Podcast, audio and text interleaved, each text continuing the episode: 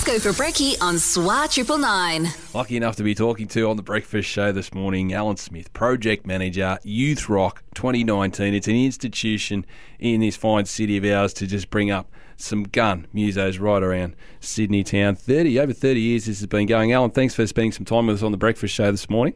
Not a problem. I just want to get a little bit of a background on how this all started because you've been there since it did start in 1988.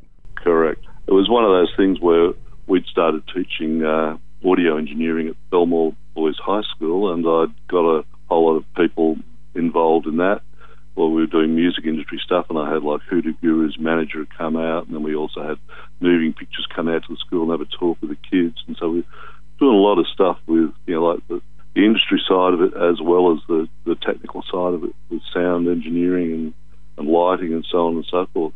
And I know, uh, well, sorry, sorry to butt in here, Alan. No, no, no, Because no. I, I know that you've had over the years, because I know you've rattled off some, some frightening names. Just, just give us a, a, list, a quick off the top of your head list of just some of the, the artists or bands that, that have come through youth rock over the years. Oh, well, I mean, in the the big, the big one was obviously in the mid '90s when we had a band called Innocent Criminals who uh, turned changed their name uh, when they were about 16 into Silverchair and got signed to Sony Music.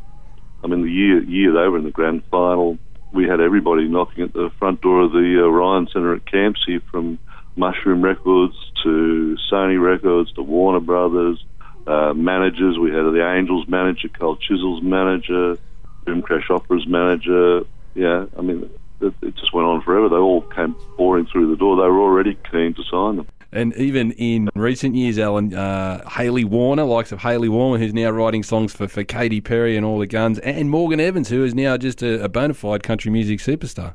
Well, that's right. I mean, uh, that's that they've they've stuck at it. That's the whole thing. I mean, there, there were times I know talking to Hayley where she thought sitting in LA she'd sort of come back to Australia, but she just hung in there and hung in there. And the, the songwriting credits gradually grew. I mean, Australia, she'd done all the X Factor, a lot of the recent X Factor songs that became hits with people like Reece Mastin. Then she'd done half the last Tina Arena album. She's moved to LA. She got a Nickelback single happening. Then she got Faith Hill and uh, Tim McGraw picked up one of her songs to put on their duets album. I mean, that was that was that went number one in the US. That song. Yeah, it was and they're huge. the biggest act in the US. And then the latest thing, obviously, with the young kids is you can say, wow, the new Katy Perry single, that's got Hayley Warner's name on it.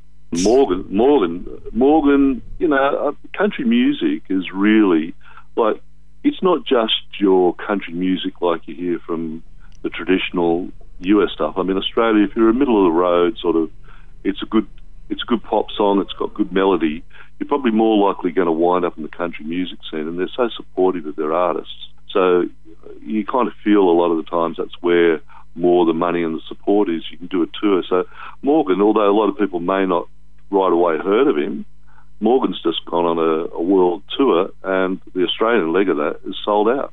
Now that we've done all the, the name dropping over the years, let's sort of sort of get to, to the, the main focus of what this is about because it's about encouraging young people to express themselves through music by writing and performing, which I love, uh, original material. But as you mentioned earlier, Alan, it also involves uh, young people at every level of production, from organisation to sound, lighting, and filming as well. You're covering the lot. That's right. Because I mean, obviously, the whole thing sprung out of our audio engineering courses at Belmore in the like, late '80s, early '90s. What we used to do, and it's grown gradually from a local band competition that we expand, we consolidated and expanded to the whole state. And so all those bands now come from all over the place. And as you said, you know, the, these young people, that's their way of expressing themselves is to write songs.